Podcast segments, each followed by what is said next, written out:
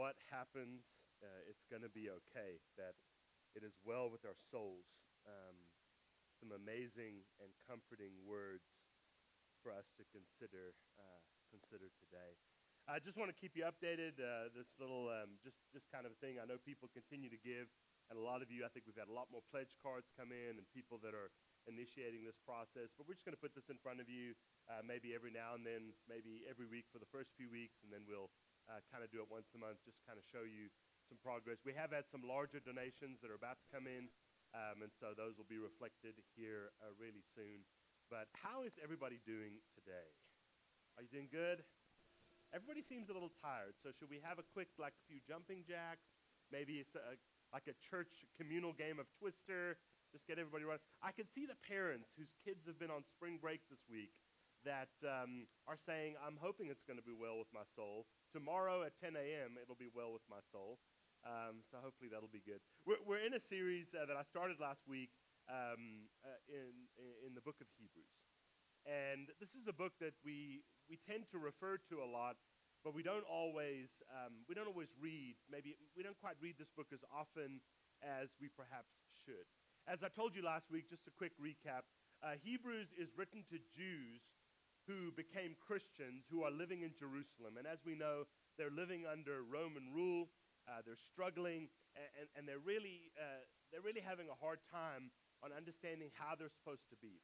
And last week we spoke about what I called the slave, or maybe in modern terms, the victim mentality. And this is something that every, uh, every Jew at that time struggled with. And we know that the Jews struggled with this idea almost their entire existence. That, that the story of the past and the story of being slaves was, was always just there in the corner, and they couldn't quite get away from it. And, and I preached about this last week. I didn't feel like I did an amazing job, but I feel like you got, you got the gist of what I, was, uh, what I was trying to say. And ultimately, in our world today, we struggle with this slave or victim mentality as well. And obviously, if you're reading the book of Hebrews, it's going to lead us to the conclusion that the greatest step away from slave mentality or victim mentality towards freedom is accepting Jesus for who he is. And it's amazing that even since that book was written till now, that really hasn't changed. Uh, the greatest initiation point away from being slaves to sin and to the world is by accepting Christ and making him our Lord and Savior. That, that's really what Hebrews is going to shoot for. It's no secret. And I want you to know that ultimately, as we talk through this series, that that is a part of what my hope is for you. For those of you that have made a commitment to Christ, maybe it was when you were younger, maybe it was when you were at camp, maybe you've kind of gone away from it. You want to have those moments where you rededicate your life and say, okay, God, you've kind of gotten out of the, out of the, the prime spot, and you need to be back in that spot because I've slipped into the slave mentality. You can always tell how close you are to Christ based on this. If I'm struggling uh, being the victim or I'm struggling with sin, I'm in the slave mentality and I need to put Jesus in his rightful place. If you've never made a commitment and said, you know, I've never really full and, fully submitted and given myself over to Christ, then that is part of the goal here as well. And I want you to know that that is something uh, that you are free to do in this place. But one of the, the, the, reasons why the slave mentality or the victim mentality is so prevalent in the Jewish people is because of this narrative of exodus and exile. You're either, you're either coming out of slavery or you're going into slavery. We talked last week a little bit as well about you cannot be slaves and disciples at the same time. You have to choose between one or the other. So here's an example of the slave mentality that we have. Every year, Haley got me into this habit um, I don't know, probably about, about 10 years ago, to go to my doctor for a yearly physical. Some of you do this. Some of you need to do this. Some of you hearing a word of conviction in this. Some of you are getting elbows. So you go in, right, and you check in, and you're here. I always try to do it right around my birthday, so it's an easy thing, an easy thing for me to do. My birthday this year is April 5th, just in case you were wondering. It's also Brad's birthday, so that's really coming up, and you're going to want to plan for that. Um, but, but, but I'm going on, on my birthday, I'm going into the physical. And everybody knows the drill, right? You check in, you get your piece of paper, you sit down in the waiting room. then they call you back, usually a nurse, and what's the first thing they make you do? Yeah, right?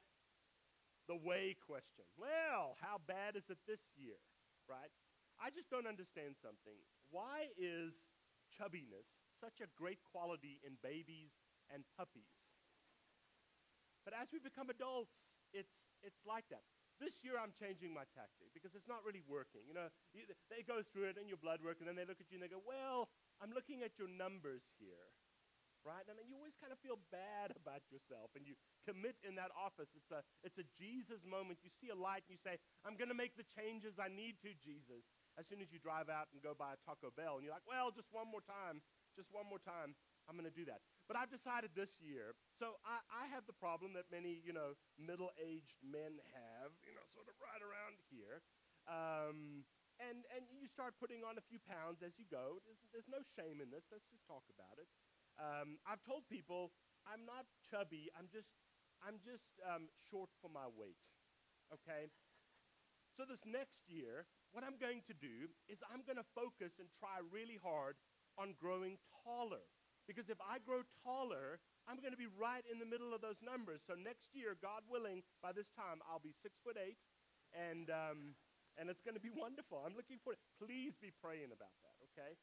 We all hate this, don't we? Unless you've done really, really well and this is a pride moment or whatever it might be. But everybody hates this, and it shows you how randomly assigned the, the victim mentality is. Now, listen, all of us know where we are. We don't need a scale or a shaming experience at the doctor to tell us how we're doing. But I want to talk, I want to use that as an image today because one of the things that we talk about when you take your kids in, for, they talk about where they are on the scales right? They're this height and they're this weight, and these are the percentages that they're doing. One of the things we have to do as people is we have to learn to grow up and also grow out. Now, that doesn't mean what I just kind of alluded to. You know, when we talk about kids growing, and they, we don't talk about them growing up in their clothes, we talk about them growing out of their clothes. And our faith kind of works like that. We need to, we need to get taller and we need to get bigger but we also need to grow out and we need to get rid and take off some of those clothes of early faith. And this is where the writer of Hebrews is incredibly helpful. We're going to read uh, two little passages today in, in Hebrews, beginning in Hebrews chapter 5, verse 11. Now, we're actually going to do some of the text before this next week. We're doing it in little reverse order. But the writer of Hebrews says this, and I want you to hear the concept behind it. We have much to say about this, and it's talking about Jesus. But it is hard to make clear to you because you no longer try to understand. In fact, though by this time you ought to be teachers, you need somebody to teach you the elementary truths of God's Word all over again. You need milk, not solid food. Anyone who lives on, on milk, being still an infant, is not acquainted with the teaching about righteousness, but solid food is for the mature, who by constant use have trained themselves to distinguish good from evil. This is the, the point that's being made. When you grow up, you are learning righteousness. That's what we teach our kids, right? You do the, these are where the lines are. And a lot of time, church or even home, when, when, when you're growing upwards, you're learning righteousness. When you're growing outwards, you're training in right behavior. He says, the righteous, well, growing up is great, but when you can distinguish between right and wrong, when you're in real world situations, you'll know the difference between these two things. And, and a lot of you, it says, a lot of you should be teachers by now, but you're still infants. You're still drawing the lines of right and wrong, and you should actually be making decisions and behaving according to right and wrong. Then, chapter 6, beginning in verse 1, he goes on with this. Therefore, let us move beyond the elementary teachings about Christ. Well, what are those? And be taken forward to maturity not again laying the foundation of repentance from acts that lead to death, meaning sin, and, the, and, and of faith in God, instructions about baptisms, the laying on of hands, the resurrection of the dead, and the eternal judgment, and God permitting, we will do so. Now, I love what the writer says here. These, this list about baptisms and judgment is what people tend to talk about. The writer of Hebrews is saying if a person is constantly obsessed with these things, they're actually tipping their hand and saying, I'm not actually a mature person. I'm just laying the foundation over and over and over again. Now, some of you in this room, I know, have built houses in the last year. That's a fun process, isn't it? But if you go out there and they're laying foundation and there's not progress, progress on a house never goes as quickly as we think it should. But what he's saying is it's kind of like going out there and people are just smoothing the foundation day after day, week after week. They're not making progress. Yes, foundations are important. Yes, they help us build good houses. But if that's all we ever do, there's not really a whole lot of value in that. Verse 4 It is impossible for those who have once been enlightened, who have tasted the heavenly gift, who have shared in the Holy Spirit, who have tasted the goodness of the Word of God and the powers of the coming age, and who have fallen away to be brought back to repentance. To their loss, they are crucifying the Son of God all over again and subjecting him to public disgrace. It's saying if you have experienced the deeper things of God, and you decide just to become a foundation layer again, you're missing it. And maybe when we read this, our question should be where do we need to grow? Where do I need to grow? Am I overly focused on the wrong things? Am I, am I focused over here? What should I be doing? Because if I'm just doing the same thing all the time and my faith just seems to be circular, then maybe I'm missing the point. Something that I, that I shared or occurred to me kind of this week. If church only affirms what we already believe, then what value does it have? If you walk in these doors and we only sing songs you already know and they just affirm everything that we already believe and we leave no different than when we came in, then what's the point of what we're doing? What's the value of what we're doing? Now, my church experience was probably the same as yours, and I don't mean any dishonor in, in, in what I'm about to say. I'm just giving a critique, a, an assessment of maybe where a lot of us came. It came from. I grew up, and I think a lot of my early church experience was church was very much an answer driven culture. Did you ever find this? Like if you went to camp, it was always the same. The problem is sin, the problem is bad, the problem is you're bad, and so let's have Jesus and that'll fix everything. Now, I'm, I'm not saying that I disagree with that or that notion, but I remember going to church and really it was just a place that affirmed everything I already believed. And faith ultimately became a knowledge or a cognitive exercise about the right answers. Faith was learning the right answers. If you come to church, and so we sit down, and what was the good old thing in church? If you don't know the answer, just say Jesus, because that's probably going to be the right answer, right? If you never know an answer, who, uh, just say Jesus. That, that, you know, nine out of ten, that's going to get you there.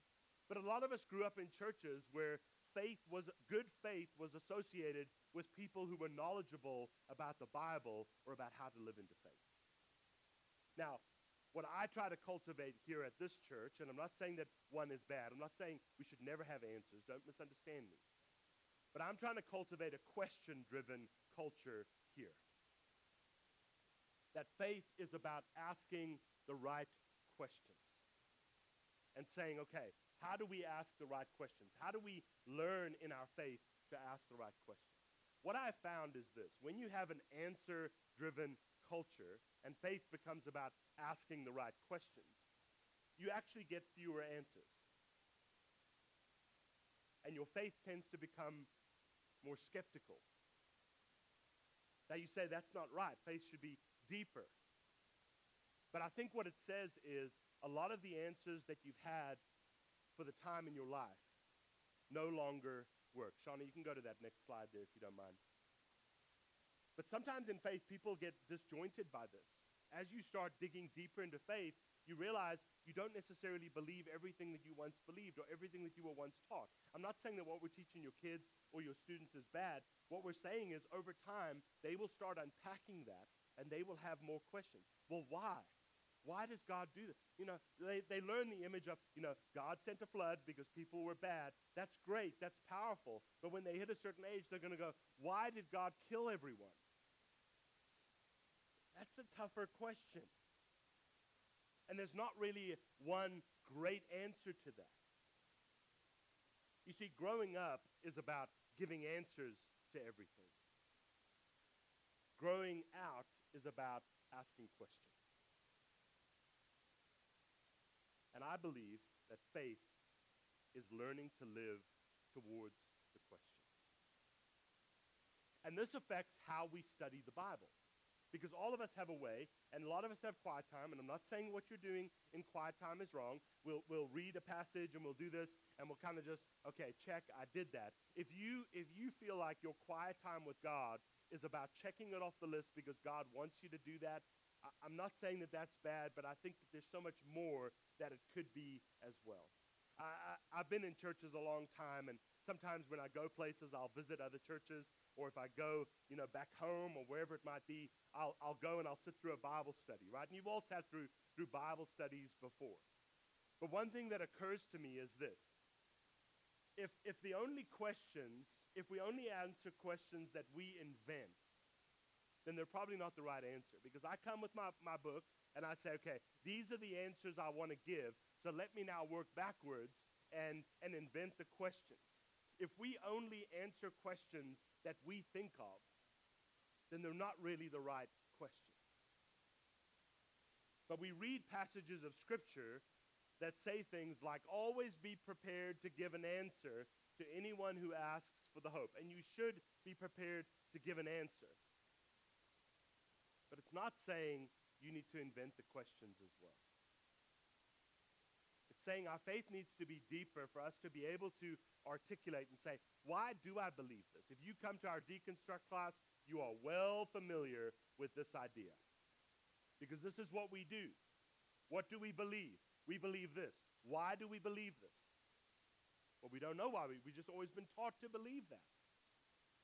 We've got to have a deeper sense of faith. Yes, we do need to be prepared. We do need to be in the Word of God. But are we seeking the Word of God to get answers so that we feel better about affirming what we already believe? Or do we go to the Word of God to hear a fresh word for us today? The Bible in Hebrews 4:12, it doesn't say that, you know, the Word of God is a great answer book, and if you learn enough of them, you'll find life. It says, no, the Word of God is living and active. And when you live in that world, it changes who we become. I think unintentionally, sometimes what we've done, and I've been a part of this too at times, we have created an environment of false security for people. We've told them, if you just have the right answers, everything will be fine. But part of that problem is when we have an emotional response to faith, often we feel empty. I have people all the time that say, I, I went to a camp or I went to a conference or, you know, I grew up in a church and I, and I had this, this great sermon that somebody preached and I responded and I was like, I'm going to give my life to the Lord. And now I've been in church for five or 10 years and my life feels empty. I don't feel like it means anything. I, I can't remember what it, what it is like. And a lot of us feel empty in our faith. We know we have it and we, we, we want to believe that we're saved, but we always feel the disconnect. It's almost like we're, we're walking into the doctor's office of faith, and the first thing they say is, get on the faith scale. And we kind of walk over there shamefully, Oh. And then, you know, the person taking the notes, mm, mm, mm. That's how we feel. We feel like our faith is empty. We feel like it's not, it's not going where it needs to go. Please understand what I'm about to say because we're going a little deeper with text. Sometimes in churches, we have over focused on how people should be saved and we've given them steps or rules and said, hey, you, all you need to do is just do this, and you'll be good, and you'll be golden. And the Bible does talk about what we should do. But I think a better question that we should ask is, what does salvation do to a life? What does a saved person look like after they've made a commitment?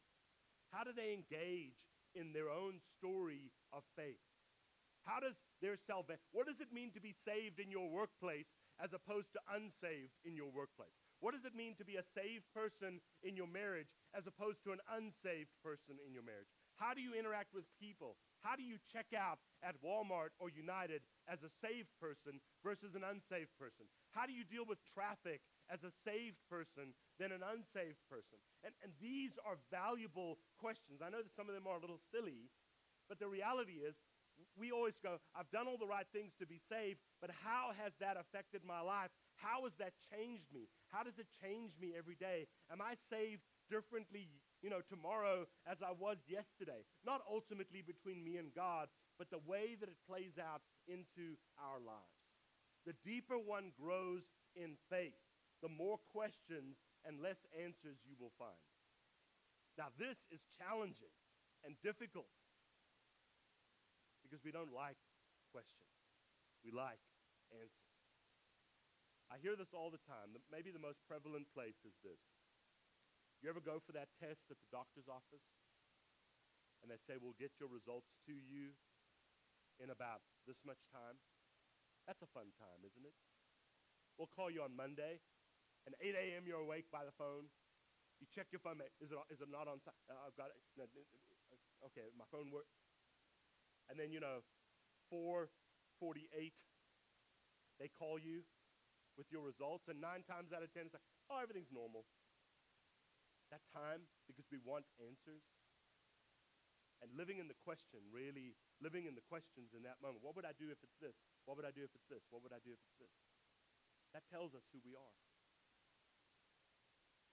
There is a space between Exodus and exile. It's not a fun space.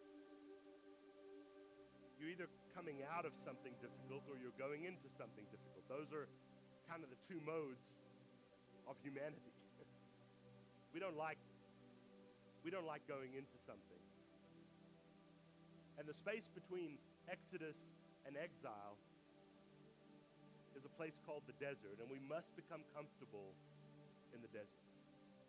Because that's where most of faith is. Answers are about exodus or exile, but most of life is lived in the desert. If you go back to the gospel story of Matthew, we see this with Jesus. Jesus goes and is baptized. He has this beautiful moment where he commits to God in covenant. And it says, as soon as he's baptized, he comes out of the water, and the heavens open, and a dove descends, and there's this voice that says, This is my son whom I love, in him I'm well pleased. And it's such a beautiful moment. And you end chapter 3 and you turn the page to chapter 4 and it says, And then Jesus was led by the Spirit of God into the wilderness, into the desert, to be tempted by the devil. And this is the part that sometimes we forget to tell people. They have the best moment of their lives when they commit to the Lord and then God leads them immediately to the desert, to the wilderness. And that's why you maybe feel empty because nobody told you that was going to happen. Yet it's littered all the way through Scripture all the time. This is what the writer of Hebrews is trying to share with the people. Stop worrying about how you got into this. Stop trying to find somebody else to blame. Your calling is to live into the wilderness, to live into the desert. And that actually is a hopeful place because that's the place that God shows up most powerfully. It's a place that empties you of all the answers. It shakes out all the answers of your life and leaves you as a vessel asking more questions. And when you do that, God will show up and do powerful things in your life. The reason why God doesn't always work in our lives is because we already have all the answers. And He's waiting for us to ask questions. He's waiting for us to open up our lives a little bit and say, I'm ready to receive what you want to give me. But the desert's not a fun place. See, this is why the Jews were obsessed because the Romans were taking over the temple and were violating everything. And they thought if we just taught more about what the temple is, maybe that would fix it. And we know how the story ends. Actually, the temple is completely destroyed. And these people are kicked out of their own town, and that doesn't fit with any of their answers. Answers are great until life throws you a curveball and you find yourself in the desert with questions You feel like the devil is on your case. A lesson that we should all learn is the more mature you become in your faith, the less answers you actually have. Because you're not children anymore. The more clothes you, you shed some of those things you always believed. And mature faith is not fun. Mature faith is difficult. If you walked in here today and said, you know, I'm, I'm barely, I barely feel like I'm crossing the line to have faith, you're in the right place. I'm struggling. I just don't even know where God is right now. You have faith. I feel empty. I feel like I don't know what I'm supposed to do or what I'm supposed to be. That's faith. If all you have when you walk in is going, Yes, they affirmed everything I already believe, and if I'd gone or not gone would have made no difference to me, that's immaturity. When our kids come out, we always ask them, Did you have fun today? Which is probably a bad question, I'll admit. But we want them to have fun. We want them to know the love of God. We want them to see beautiful things. But for adult, adults, maybe when you leave, we need to go, Was that just terrible? Be like, Yes. It was like standing on the scale. I just feel like I'm missing the mark every single time. God can use a person like that. God uses the broken and the hurting and the empty. Maybe there's a word in here for us that brings inspiration says you're doing okay. If you're struggling in your faith, it's exactly where you need to be. Because otherwise, you'll be a slave. And God doesn't want that. He would rather keep us in the tension between the two than allow us to be slaves. So maybe today you just need to say, hey, God, maybe when we, when we sing songs, when we proclaim the, the power of Jesus. Maybe, maybe those are good moments for us to just be reminded hey, if, if I'm struggling today, I'm okay. I'm in the right place because I'm struggling too. If you feel a little lost? I do too. if you feel like you have more questions than answers, we're all, we're all in the same boat. And maybe for somebody on the outside, this is not a wonderfully evangelistic sermon, is it? If you want to get be confused and empty and lonely, give your life to Jesus today. But that's really what it is. Jesus tells his disciples all the time, if you come after me, people are going to hate you and scorn you and even try to kill you, and some of them will succeed. But it's the best journey you'll ever take because you will no longer be a slave.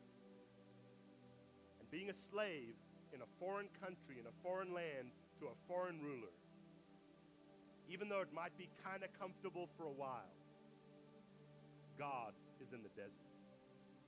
And you're going to have to go there and meet. Hey, today, I don't have it all figured out. If you need to make a commitment to Christ in your life, if you need to recommit your life to Christ, if you need to say, hey, I've slipped back into slave mentality on this side, let God pull you back. Let us pray for you. Let us walk with you. And we will know less together, but the one thing that will be true is that we will be God's children. We will be deeply loved. And that changes everything. So, Father, today, I just pray that as we as we spend a moment maybe reflecting on where we are in faith, what our struggles are, what our difficulties are, would you just meet us in this moment? Help us to know that faith is not just about how we feel or how we think or what we know. But it's about being in relationship with you and that that relationship is sometimes difficult and awkward and challenging. But God, that we are on a journey together. And if nothing else, that we are in your presence and that you are walking with us. And so we pray today, God, maybe today in the shadows is where somebody decides to follow you. Or maybe today is the day that we decide we're going to be more serious about our faith. Today is the day that we just bring our brokenness and surrender to you. So, Father, please meet us wherever we are, as we know you do. And do your work. As we worship, as we sing, would this anthem be the story of our hearts? We pray this all through Jesus.